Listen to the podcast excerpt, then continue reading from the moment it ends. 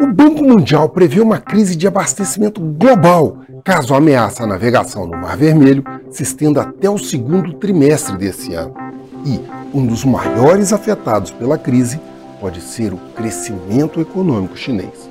Mas quais são os impactos dos ataques sutis aos navios no Mar Vermelho?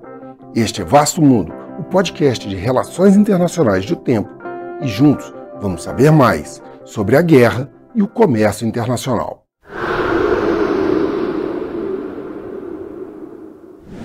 Até a primeira quinzena de janeiro, o transporte de cargas pelo Canal de Suez em direção ao Mar Vermelho caiu 37%, e a navegação pelo Cabo da Boa Esperança, no extremo sul da África, cresceu 54%, resultado direto dos ataques por foguetes e drones por tropas úteis do Iêmen apoiadas pelo Irã.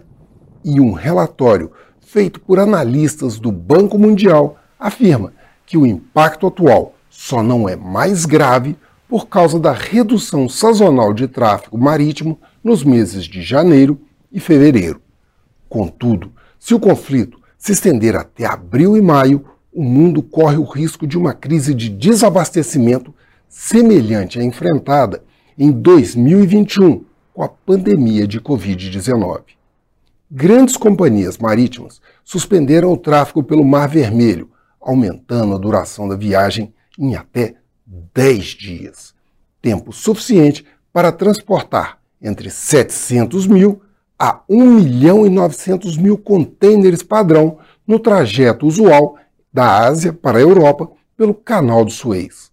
Além disso, os custos de transporte sobem cerca de 1 milhão de dólares somente em combustível, além do aumento do risco no Mar Vermelho gerar sobretaxas de transporte de até 200 dólares por container padrão.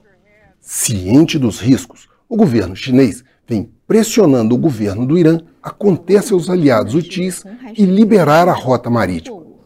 Pelo Mar Vermelho circulam anualmente o equivalente a 160 bilhões de dólares em exportações chinesas e 120 bilhões de dólares em importações, somando algo em torno a 10% da balança comercial de Pequim. A rota terrestre alternativa entre Xangai e a Europa Ocidental não dá conta da demanda, uma vez que, enquanto um navio transporta em torno de 20 mil contêineres, a composição ferroviária leva aproximadamente 100 contêineres, pouco para sustentar a meta de crescimento de 5% do PIB previsto pela China.